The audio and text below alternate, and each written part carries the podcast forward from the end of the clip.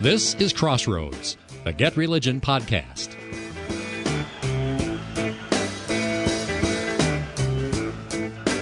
Here's the lead from the New York Times. Almost as soon as Pope Francis became the head of the Roman Catholic Church in 2013, Raymond Burke, an American cardinal, emerged as his leading critic from within the church, becoming a de facto anti pope for frustrated traditionalists who believed Francis was diluting doctrine.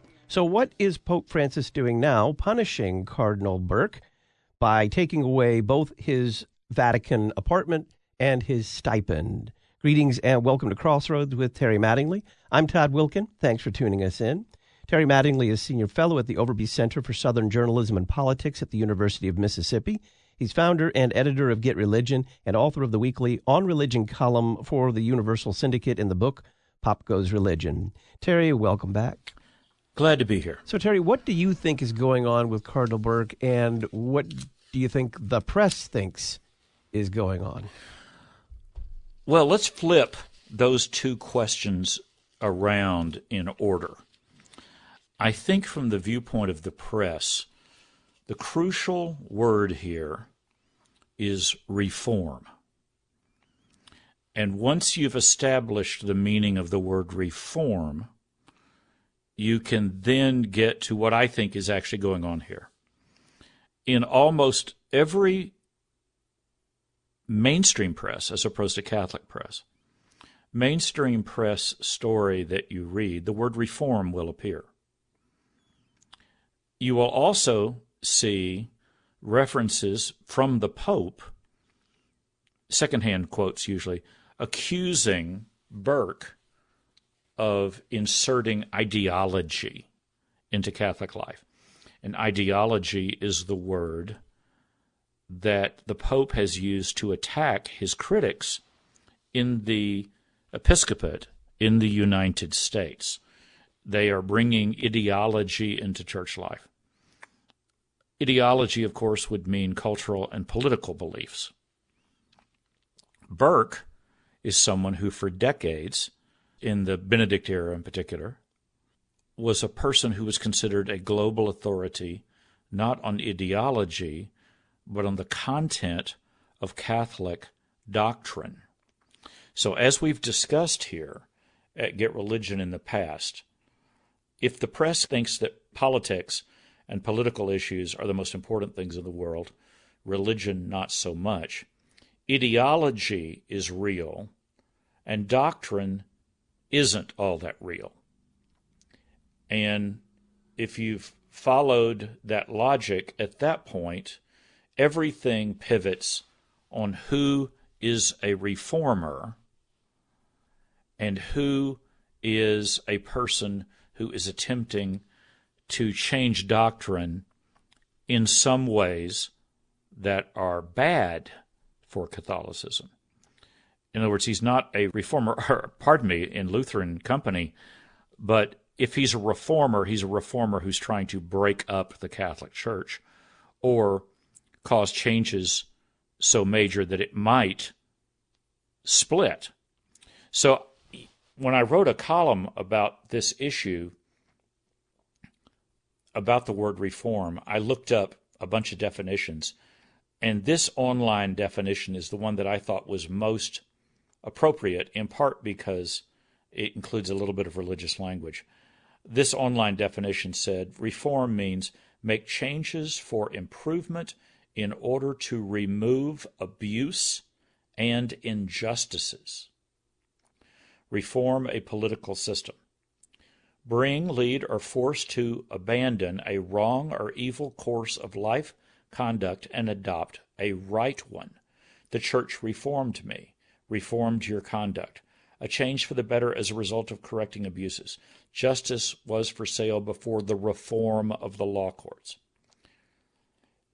Another definition improve by alteration or correction of errors or defects and put into a better condition.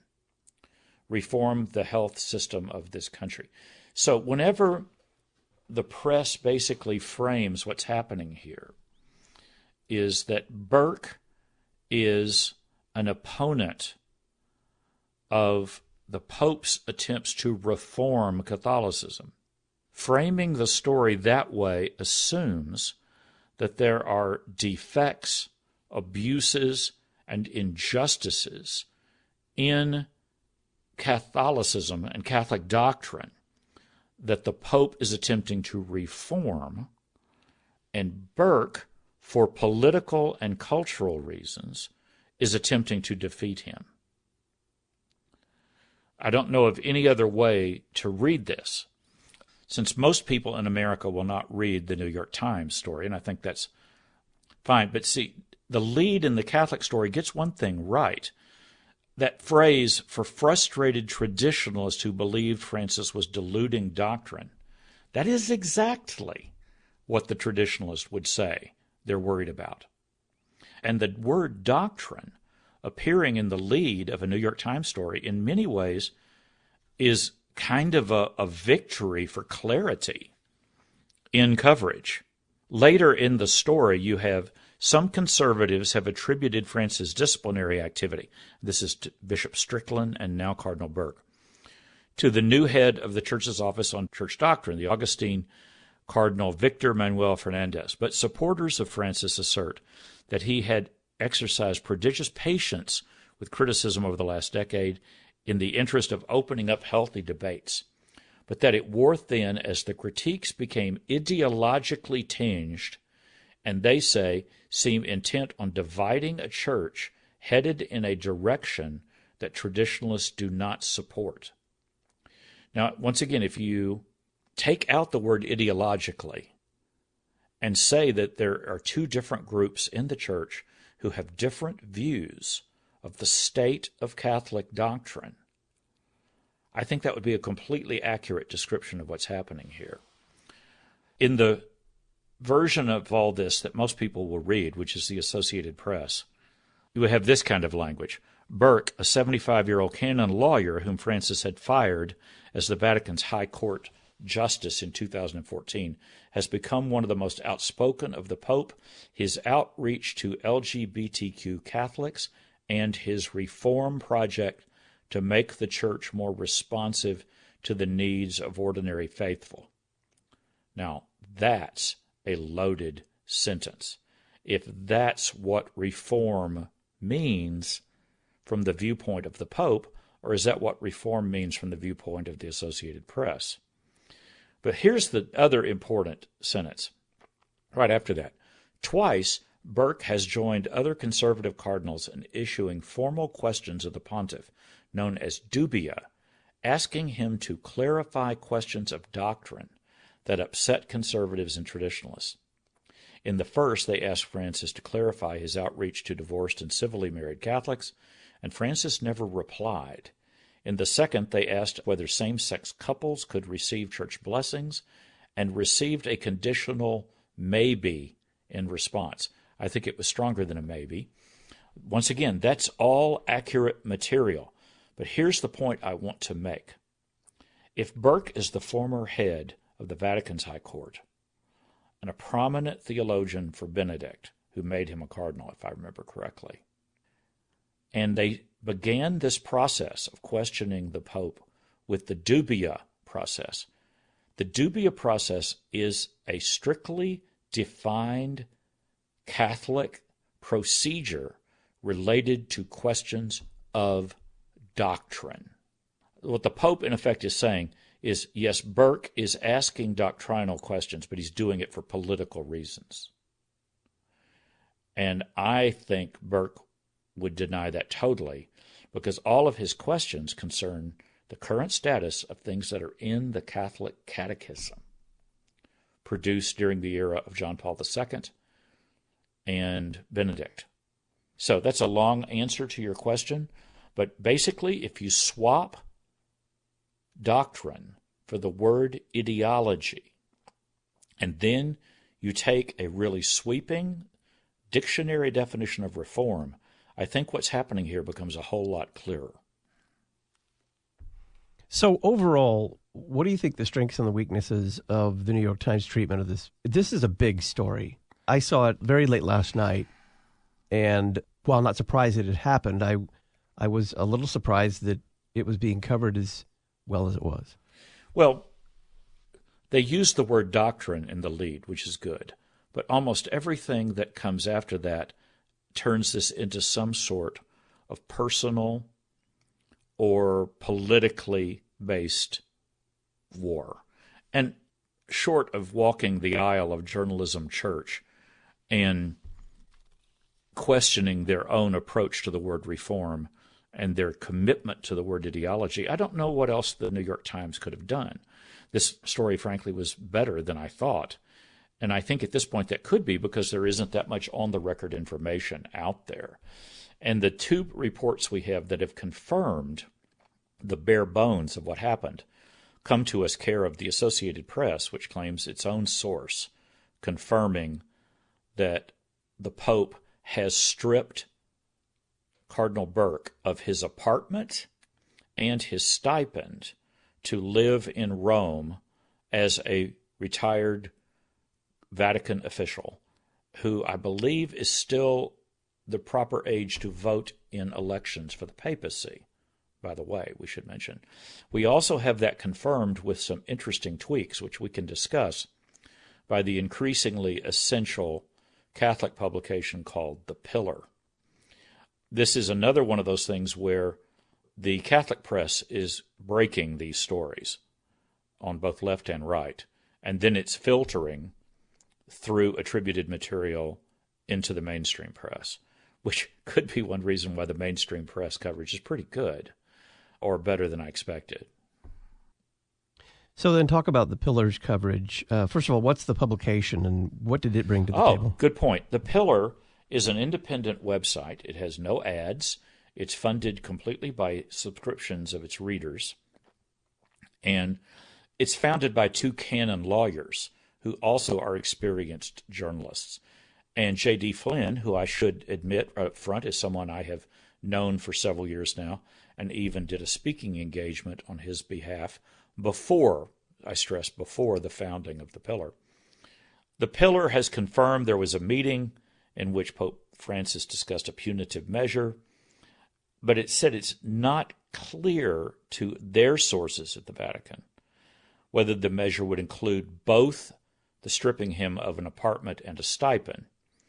But they noted, and these are canon lawyers, that since the stipend goes to cardinals living in Rome, if Burke loses his apartment and is thus forced to leave Rome, he loses his stipend. So to some degree, it's six of one, half dozen of the other. The pillar confirmed that Burke has not been informed directly of this decision by the Vatican. So it's still possible that there could be a change.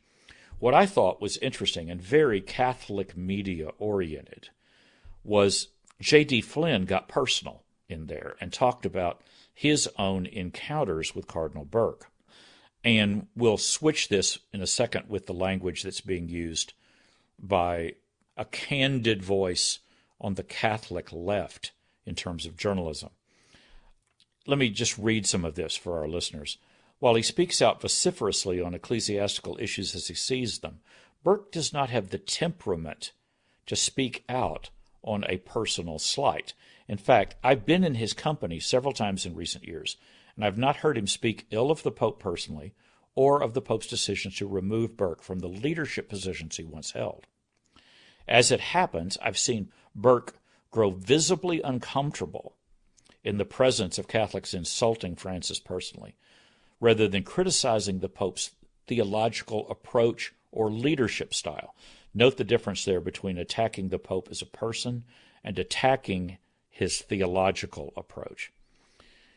Burke has that kind of personal piety, in my observation, which makes the idea of denigrating the person of the Pope very uncomfortable, even while he is absolute and sometimes strident in his criticisms of Francis's approach on some issues, and there he means theological or doctrinal issues. Now that's coming from someone who has had personal contacts with Burke and has had to cover him as a journalist in the Catholic press.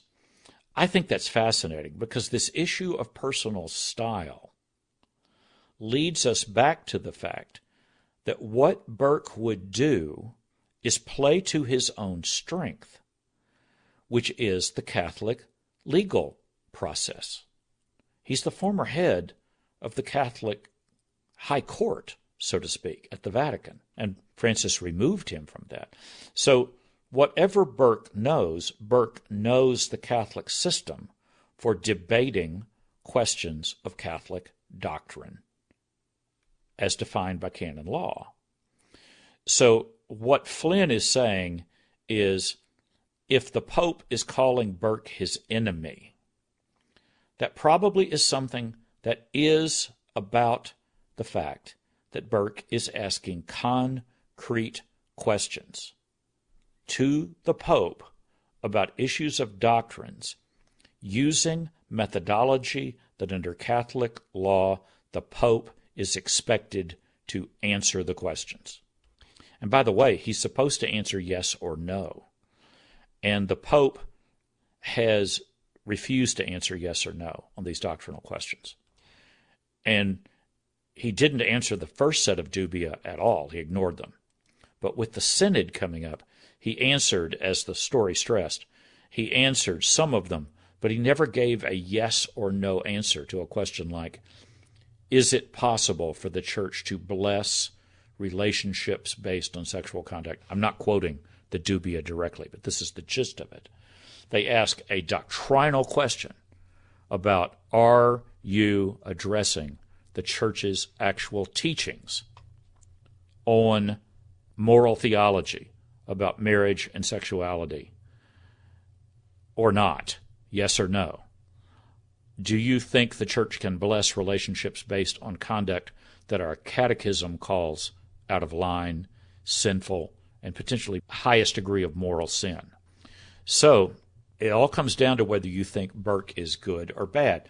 So compare Flynn's language describing Burke as a personality with a rather blunt tweet from a well known journalist on the Catholic left who simply stated in response to the AP story a well deserved rebuke of one of the biggest curse word beginning with the word letter A and ending with holes in the U.S. Catholic episcopate.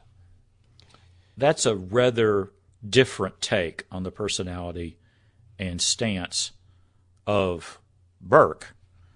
And that's coming from someone on the left side of the Catholic journalism universe. I'm going to speculate here that had Cardinal Burke simply gone to the press, which he wouldn't have, he's a, a man of procedure. Had he simply gone to the press and expressed his doubts about what he thought Francis was doing, Francis could have easily ignored him completely. But because he followed procedure, the church's own legal procedure, to address these questions, I think this is why he is being basically run out of Rome. Well, let me add one thing to that. He followed the proper procedures. And then when the Pope either didn't answer the first time at all or gave incomplete answers in the second case, he then released the actual documents to the Catholic press. Burke did. And then the Pope did the same thing. So we finally had documents come out about this debate from both sides. But I would say that Burke pushed the Vatican process into the public eye. Burke and the other people. Of course, he was not the only cardinal to sign the dubia.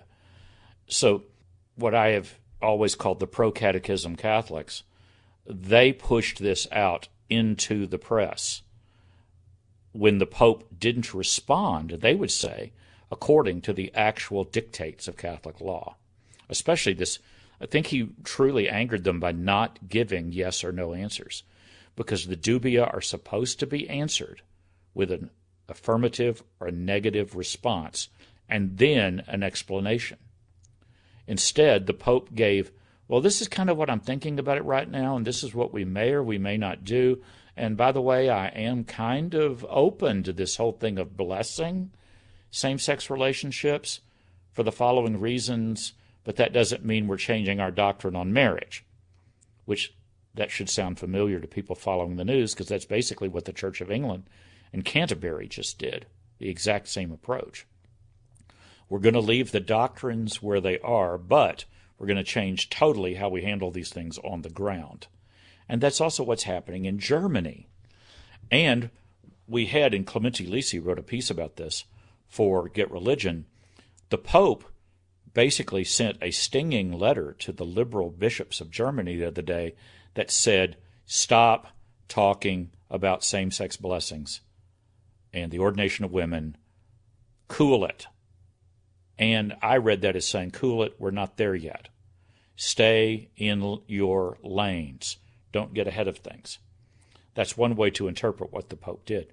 Clemente was just noting with great interest that the press continues to ignore anything the Pope says that kind of shows these same sex arguments are real, the same sex blessing arguments are real, that the stakes are high, and that the Pope kind of flew test balloons, but he doesn't want Germany proceeding on as if the church has already ruled on the issue of blessings.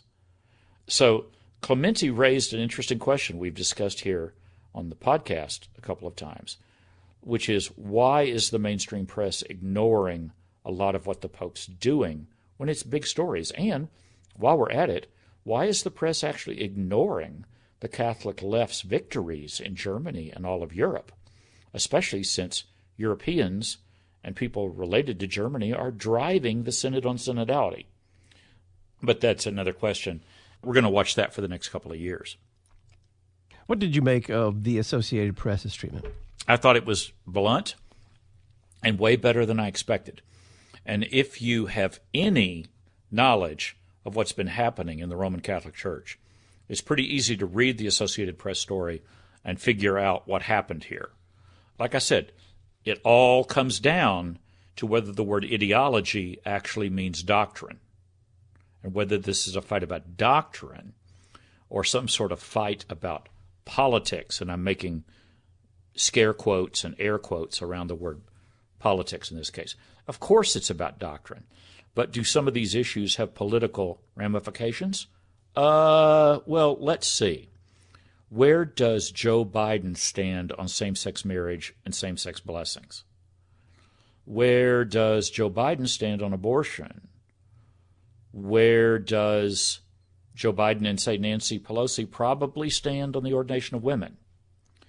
So it's hard to raise these valid issues of debates about doctrine, what the Pope is doing about them, without it then having a backlash into American Catholic, yes, political life. But Burke is asking doctrinal questions using doctrinal methods. The press needs to start admitting that this is about doctrine. I was gratified to see that the Associated Press had some rather lengthy quotes from Burke and without commentary, just basically let him speak for himself. Yeah, basically, like I said, they're getting a lot of these quotes secondhand, and this is what they have to go with. I thought that was an interesting section of the story as well, and kind of fit with what you would see in a publication like The Pillar. So I would agree with you on that. What are the follow ups for this? Before we get to kind of root causes, what are the follow ups the press need to do on this story?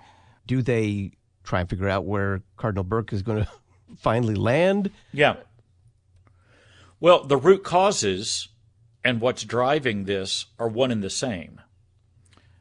And the simple fact of the matter is no matter what he does, the Pope can't make the internet and social media go away. Do you remember that during the Synod on Synodality meetings, they were shut down to press involvement? They were shut down to press conferences, and the Pope even said that people participating in the debates could not release to the press the verbatim copy of their own remarks. So the Pope is saying we've got to keep all of this synod on synodality stuff out of Catholic social media. Yeah, good luck with that. And if because if it goes into Catholic media, it then goes into the Catholic press. And if it goes into the Catholic press, and I stress left and right, at some point the mainstream press may have to actually cover it. I have believed all along that a lot of the sources normally used by the mainstream press on the Catholic left are saying, no, no, no, don't write about this stuff yet. Wait for the Pope, wait for the Synod, let's see what actually happens later that's concrete.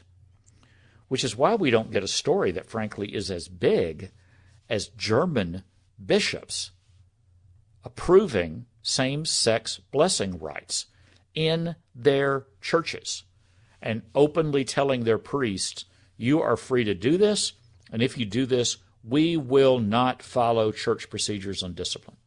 We will not discipline you. That, sports fans, is a story.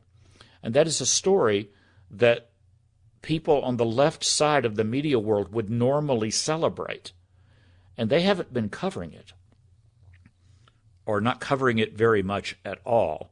And that's really bizarre.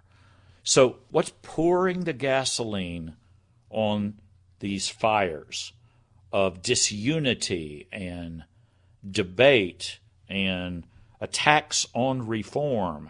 What's pouring gasoline on these fires?